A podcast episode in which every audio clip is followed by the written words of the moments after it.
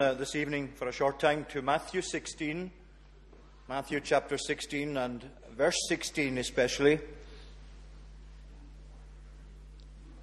But we can read from uh, verse 13. Matthew 16, verse 13. Now, when Jesus came into the district of Caesarea Philippi, he asked his disciples, Who do people say that the Son of Man is? And they said, Some say John the Baptist, others say Elijah, and others Jeremiah, one of the prophets. He said to them, But who do you say that I am? Simon Peter replied, You are the Christ, the Son of the living God. Now, as we've been following in the Gospels the account we have of uh, Simon Peter and how he is brought before us as a disciple of Jesus and the experiences that he went through and uh, the statements that he made. We've seen so far that uh, Peter is learning more and more of the Lord's relationship with himself and his relationship to him, as we've seen him in the previous passages we've looked at. And um, you can see from that how, uh, and we've seen from that how aspects of discipleship comes th- come through so clearly as you look at uh, this life of Peter as it's brought before us in these passages. And we've seen from the last uh, study we had in John chapter 6, where uh, Peter again said, Lord, to whom shall we go? You have the words of eternal life. We saw that discipleship is not simply an outward following of the Lord, because many disciples, as we read in that passage, turned away from him at that point and walked no more with him. They left him, they did not come back to follow him. And that's where Jesus turned to the 12 disciples, uh, of whom Peter was a, was a member, of course, of the 12.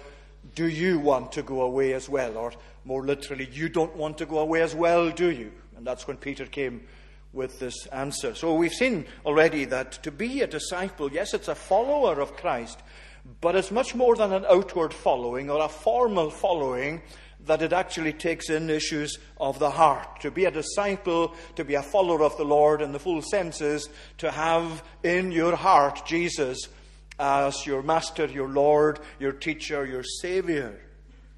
And it really fits in very much with the whole biblical emphasis on knowing God and knowing Jesus Christ.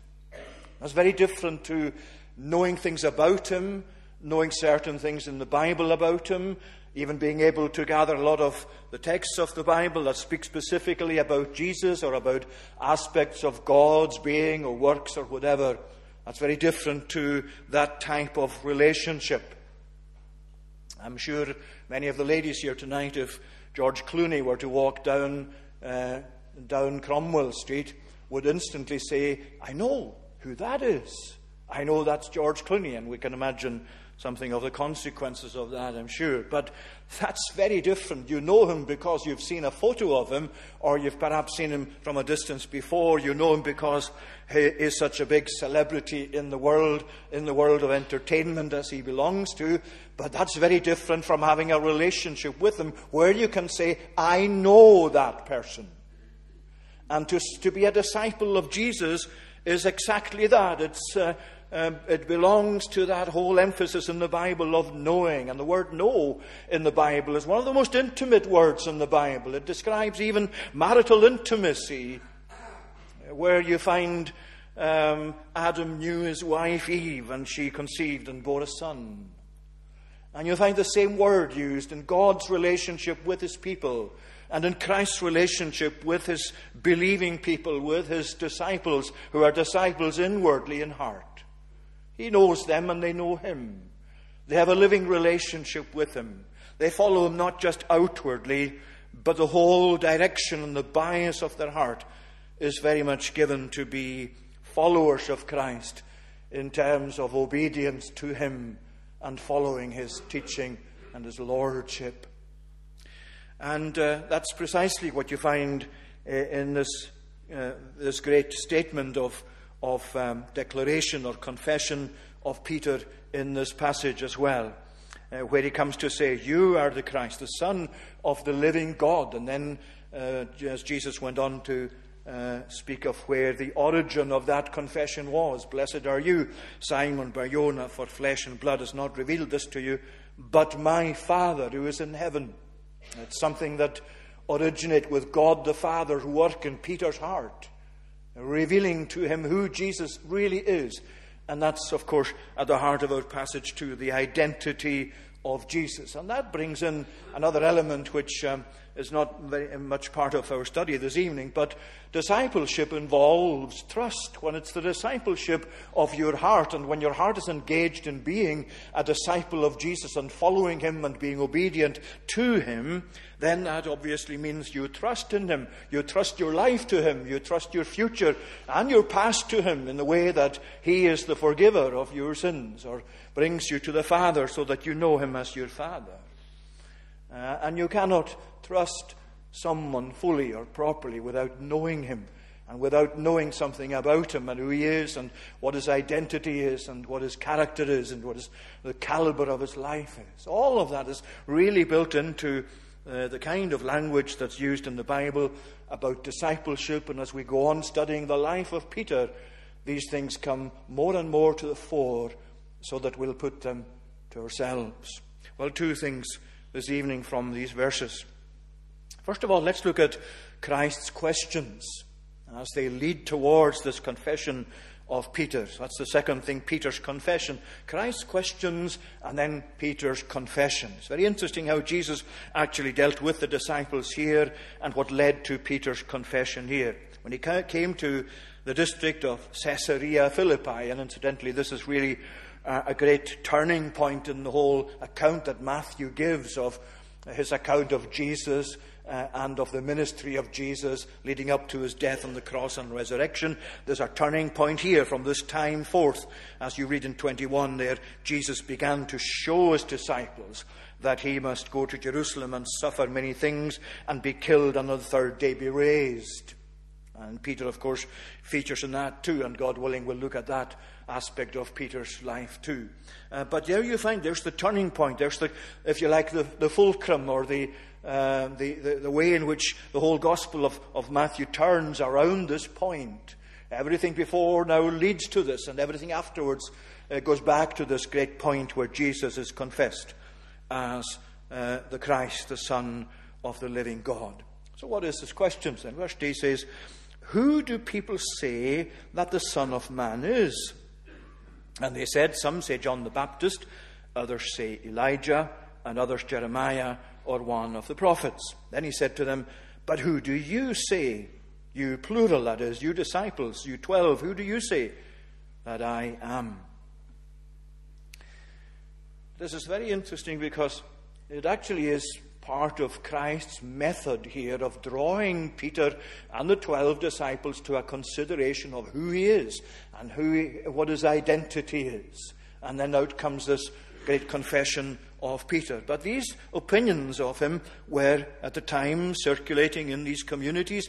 Some people say John the Baptist, the Son of Man, is John the Baptist. And of course, Jesus was referring to himself as the Son of Man, as we'll see in a moment, because not only did he say, Who do people say the Son of Man is? He then said, Who do you say that I am? So he's identifying himself with the Son of Man. And we'll see something of that in a minute. But um, this is how he actually brought these questions before them. Who do people say that I am? That's what he's saying to us tonight as well. Through the scriptures, through the word of God, through the Holy Spirit, as tonight this gospel is proclaimed to you, and as you're hearing this gospel proclaimed, that is really how he's addressing you in order to come more closely, as we'll see, to address your own personal relationship with him. He's asking, Who do people say that I am? Study history, study the way that people even nowadays speak about Jesus Christ. What sort of opinions do people have of him? What sort of thing do other religions religions make of this Jesus? Well, some of them give him a prominent place. But as we'll see, only the Christianity that has Christ at its foundation really has a proper view of him as Christ, the Son of God. The man in the street has his own ideas about Jesus. Philosophy has its own ideas about Jesus. Different religions have their thoughts and their statements about Jesus. And all of that brings us to the stature of Jesus. The stature of Jesus not only in the Bible, but throughout the whole course of history, since the time of the apostles at least, demands an answer to the question well, who is he? Who is this person? What is his identity? As Rabbi Duncan uh, famously said in a threefold dilemma, if you like, that he had, uh, he said, when you analyze the stature of Jesus, the immensity of Jesus that comes across from the pages of the Bible and of the Gospels uh, as they deal with his life, there are three possibilities. Either he's being deliberately evil to say things about himself that he knows are not true, or else he's completely mad or mistaken, saying things about himself, thinking they're true when they're actually not. Or else, he says, he is exactly who he claims to be. And that's what we're confronted with tonight. Who is this Jesus? Is he someone who's mistaken about his own identity? Is he somebody who deliberately set out to mislead people, knowing he wasn't anything of what he claimed to be? Or is he the Christ, the Son of God? Is he indeed who he claims to be? And if he is, then that has implications for us. And when I say if he is, there is no doubt about it, is there? And that's why Duncan actually set out that uh, threefold question or dilemma about who Jesus was. Because he clearly wished to state that the Bible establishes that this is who he is, that this is who he knew he was and is. The Christ, the Son of the living God. But then he comes to the second question. That's who do people say the Son of Man is? What sort of opinions do you find around you? Listen to what the world is saying. Listen to what other religions are saying. Fine, says Jesus, but who do you say that I am? Now you see, he's drawing the net in, just like you find some people still to this day fishing with a specific kind of fishing net, especially when it's done manually and people have to physically haul that net to shore. It's cast out very widely, first of all, but then the net is drawn in and it becomes more narrow and the, the focus becomes more narrowly upon uh, that, that uh, net as it gets smaller and smaller and captures the fish that are caught. That's what the gospel is doing. That's what Jesus is doing with you tonight, with me tonight. He's beginning by saying, Who do you think, uh, what, do, what do people think of Jesus? Who do people say Jesus is? But who do you say? And he's not just leaving it, the word is plural there. Who do you plural say? You've got to actually narrow the focus down even more so to ourselves individually tonight. Who do you, singular, say that He is? What's His relevance to your life? How does He fit, if at all, into your way of life? Your hopes, your fears, your concerns, your questionings your perplexities, your future, your past, your sins, your relationship with God, with eternity. Where does Jesus feature in that in your case? That's really what we're confronted with, isn't it? It's not uh, to challenge us so that we'll just uh, find this just all too much and too harsh and too hard. And I hope that's not how it comes across. It's not intended to. It's so that this truth of God will really come by His blessing to melt our hearts, so that if Jesus is not already situated there as the Lord of our life, and if our discipleship is not yet the kind that has discipleship of heart, then tonight we will come to think seriously about this and ask ourselves, well, what is He to me? What have I made of Him in my life?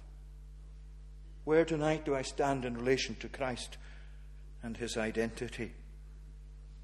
So Christ questions, and they are so important. They draw us to considering who he is in himself. And then Simon Peter replied, You are the Christ, the Son of the living God. Now, there's a whole lot of theology in that confession, in that statement. And there's no way we're going to be able to open up all the terms that are there um, in, in, in the short time we've got available. But this is really one of the great confessions of the Bible, one of the great statements and declarations of the Bible that brings before us something of the grandeur and the greatness of Christ. You are the Christ. That's the first thing. You are the Christ. What does the word Christ mean? Well, you, you know, I'm sure, that it means the Messiah, the anointed one. And what does that actually indicate? What does it mean that he is the Messiah, the anointed one? What does that anointing mean? What does it amount to? What do we think of as we think of Christ as the anointed one, the Messiah? How, how is he anointed? How has he come to be anointed? What's the significance of that anointment, uh, of that anointing as, as we think of him in relation to ourselves? Well, for that, we've got to just step a little bit deeper into uh, the Godhead, into the Trinity. We'll see that for the second part of the confession to the, the Son of the living God. But you need to take them both together, of course.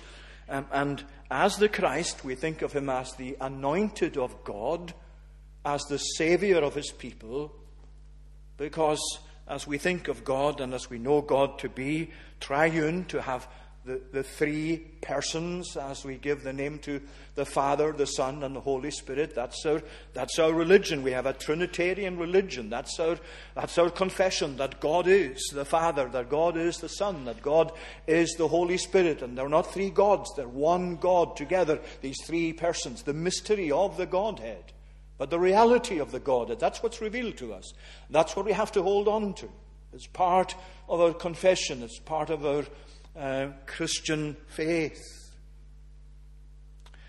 And um, in doing that, you know very well yourselves, especially in the Gospel of John, that Jesus spoke of himself as having been sent by the Father to a specific work in this world. In other words, in the Trinity that God is, there's an arrangement which came to be carried out in the process of history where the Father sent the Son into the world, and the same the Son willingly came, and he came by taking our human nature to himself, and in being born of a woman, and in coming to be really human in every respect of humanness, and in living that human life all the way through to his death on the cross, and in accomplishing that death on the cross, and then coming to rise from the dead on the third day, as we find in the next passage, as he himself revealed to the disciples. And for all of that ministry, we learn from the Bible that Jesus was anointed, and anointed especially not with oil, but with the Holy Spirit. Now, that opens up a whole area that we can't actually go into uh, this evening, and that is that in terms of the human nature of the Son of God, there is a ministry of the Holy Spirit to him, to himself. He is endowed with the Holy Spirit. He's given certain gifts, if you like, or he is endowed in such a way that he became in our nature the Savior who carried out these great tasks for our redemption. That's how God actually arranged and carried out the redemption of his people. He is anointed with that. Indeed, we uh, sang something of that in, in Psalm 45 um, where you, uh, we, we, sang together the way in which he is uh, prophesied about in that psalm um, as one who has come to be uh, God's anointed one. Psalm 72 has similar uh, sentiments to that, but here he is addressing these verses to the king. You are the most handsome of the sons of men.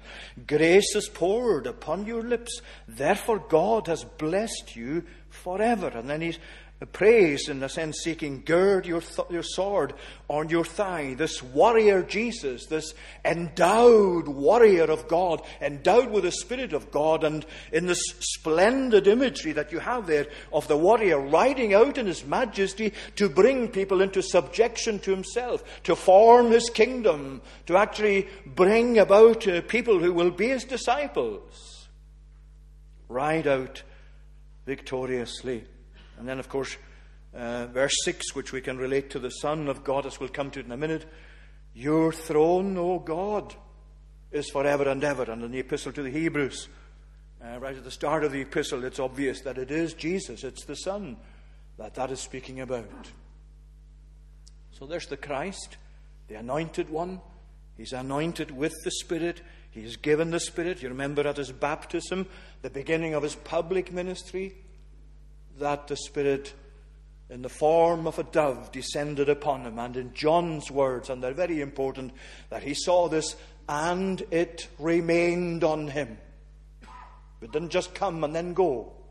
It remained on him. He was endowed with the Spirit. And very interestingly, I just mentioned this in passing. I think we've referred to it before, but in Luke chapter 4, you have an arrangement um, of Christ's baptism and then subsequently his, um, his, um, uh, his temptation by the devil uh, in the wilderness. Uh, he was baptized, we read there. Uh, Jesus uh, also uh, was praying. As he was praying, the heavens were opened, and the Holy Spirit descended on him in bodily form like a dove. And a voice from heaven came, You are my beloved Son, with you I am well pleased. And chapter 4 begins Jesus, full of the Holy Spirit. He was led by the Spirit into the desert and, uh, and, and afterwards, but you see here, he was full of the Holy Spirit, returning from the Jordan, and was led by the Spirit into the wilderness to confront Satan, or to have Satan really brought before him, is really what you think about. And when that was finished, he came to Nazareth. He returned in this, the power of the Spirit to Galilee, and then he came to Nazareth, where he'd been brought up. And what did he do? He went into the synagogue on the Sabbath day, and the scroll of the prophet Isaiah was given to him.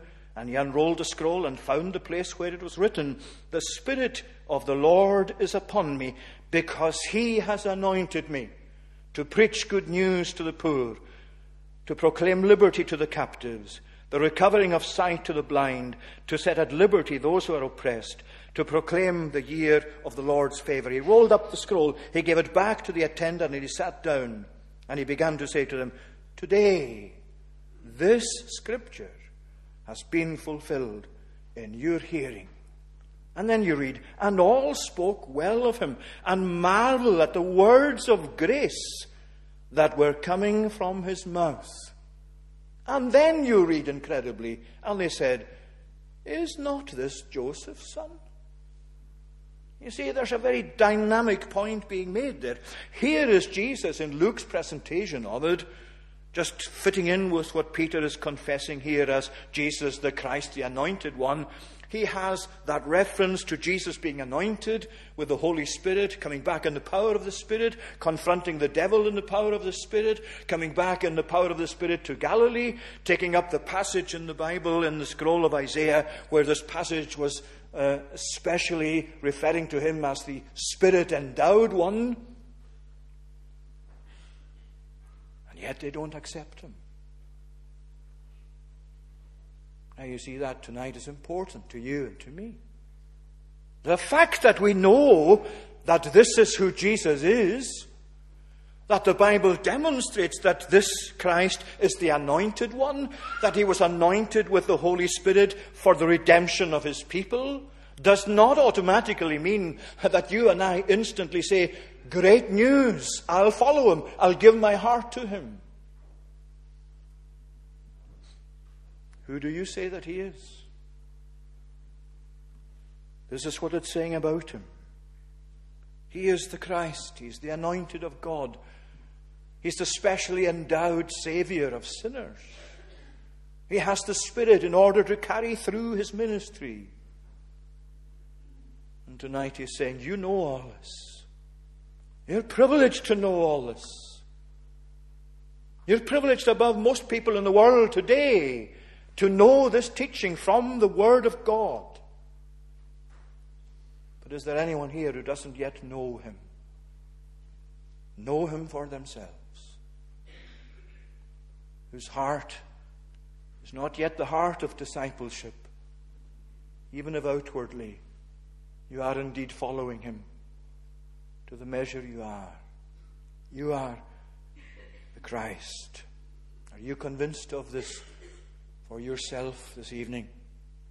But then he says, You are the Christ, the Son of the living God. Now, that brings up um, this title that's given to him, the Son of God, uh, or as Peter has it here, the Son of the living God, just to make it absolutely clear that it is God, the only true God that he's speaking of. And it raises, of course, the uh, question of what is, what is meant by this title, the Son of God, for Jesus. We're not, again, at all going to have time to do much with that, except to notice that um, it's alongside the Son of Man here, as he's put in the first two questions. Who, um, who, who is the Son of Man? And some people think that the Son of Man describes Jesus in terms of his humanity, whereas the Son of God describes him in terms of his divine nature or his deity.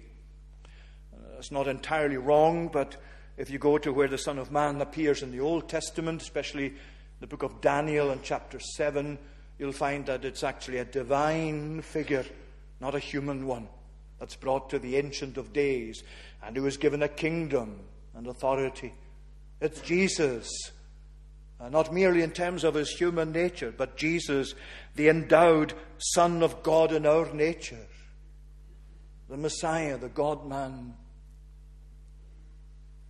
And you are the Christ, the Son of the living God. Now, there are places in the Bible we could refer to a number. I'm just going to refer back to one of them in Matthew's Gospel, seeing we're in Matthew's Gospel, where the Son of God is very clearly set forth as a title that sets out the deity or the godhood of Jesus. Uh, Matthew 11 has a wonderful passage uh, that leads into his great invitation, though it could be an imperative as well as an invitation come to me, all you who labor. And Matthew chapter 11, verse 25, incidentally, there's, there are actually uh, study sheets on these studies that we have in, in uh, Peter's life. You can find them online on the website.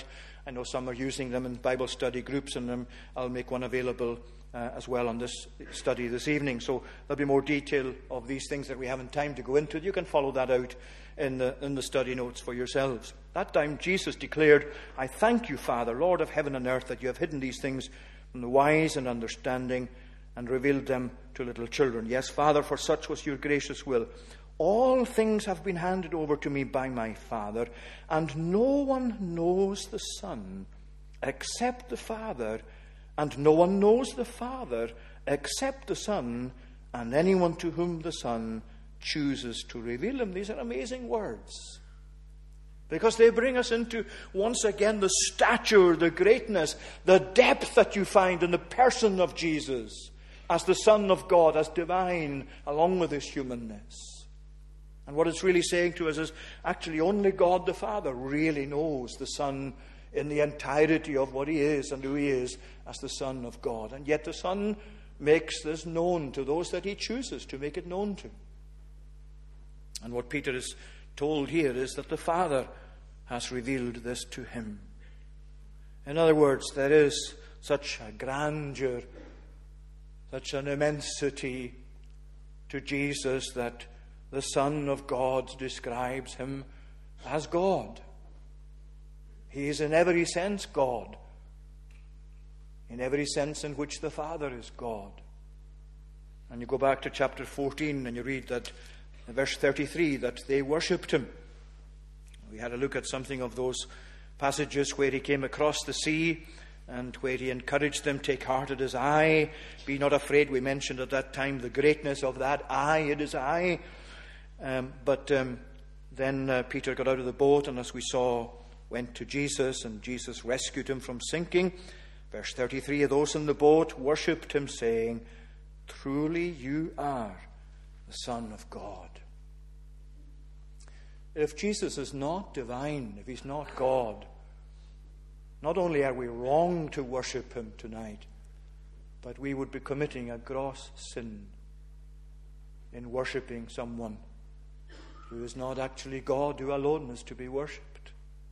We have no embarrassment or sense of guilt in worshipping Jesus as we worship the Father and worship the Spirit, as we worship God, because He is the Son of God. He is God. He is divine. And the greatness of His deity fills this confession of Peter You are the Christ, you are the anointed one, you're the Messiah, the Son of the living God. And, uh, you know, some people would actually say, and you'll find some species of theology saying this, that actually Christ is not pre existent, he's not divine.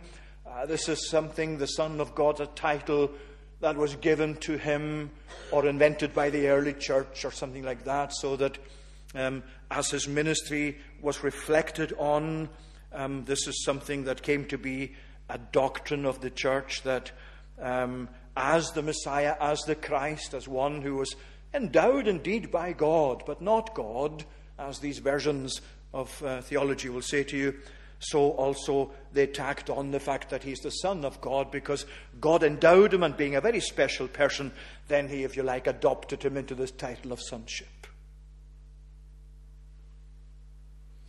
In actual fact, it's the other way around.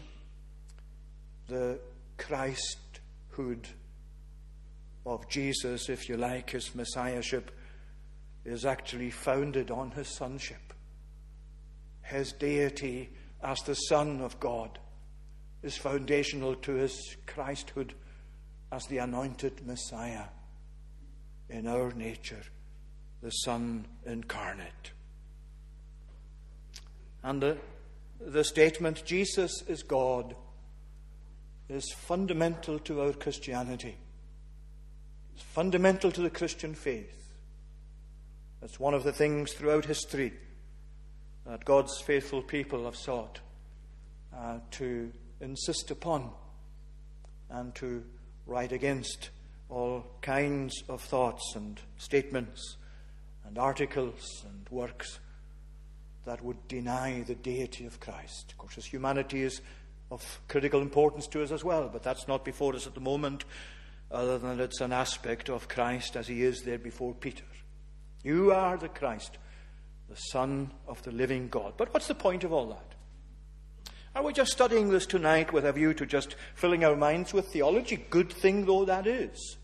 Is this just so that we'll know something more about Jesus and who he is and his identity and have something more of an appreciation of what it means that he is the Christ, that he's the Son of God? Is it just so that we will be able to say to other people, well, you know, this is something that I learned a bit more about on Sunday when the minister was preaching on this text. What is the point to the Bible telling us that Jesus is the Christ, the Son of the living God?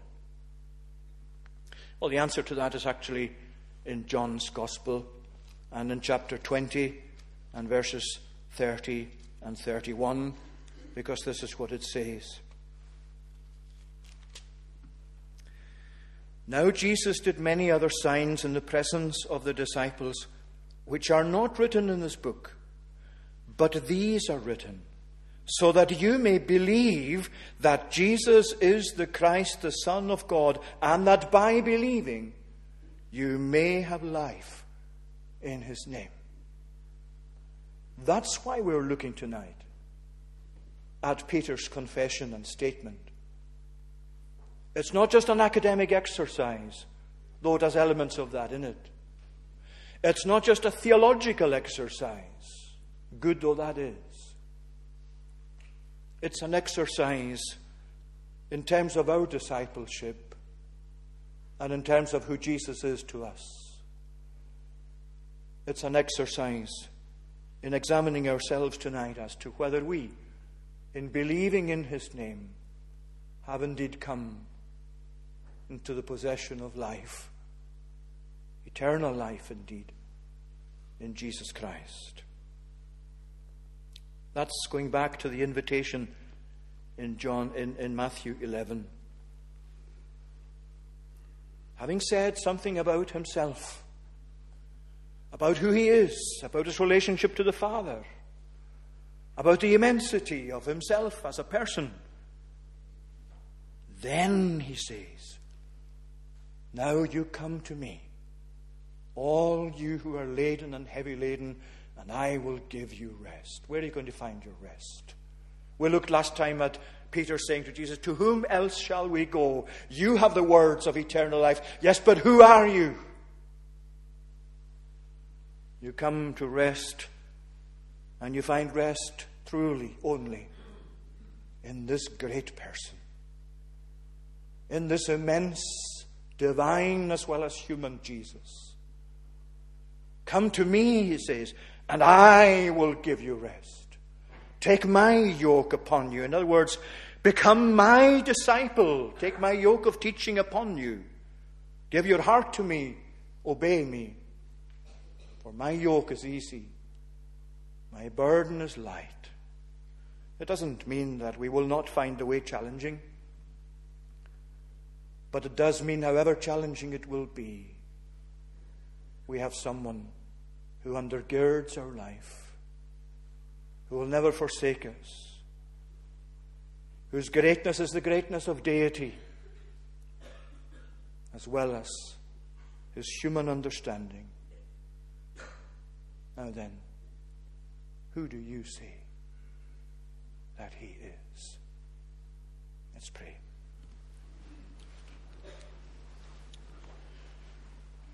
Gracious Lord, we give thanks that this gospel is your gospel, that it is your good news to us, that you express yourself through it right through to our present day, that you will continue to express yourself and reveal yourself through this word right through to the end of time.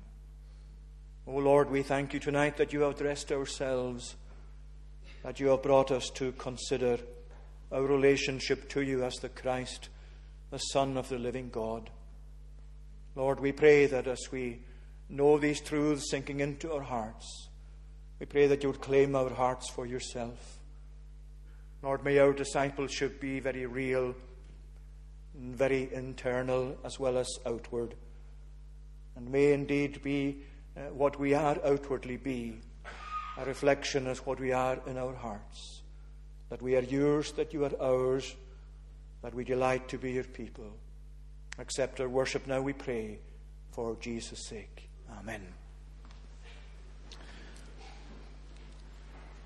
Our final psalm in conclusion tonight is uh, Psalm 89.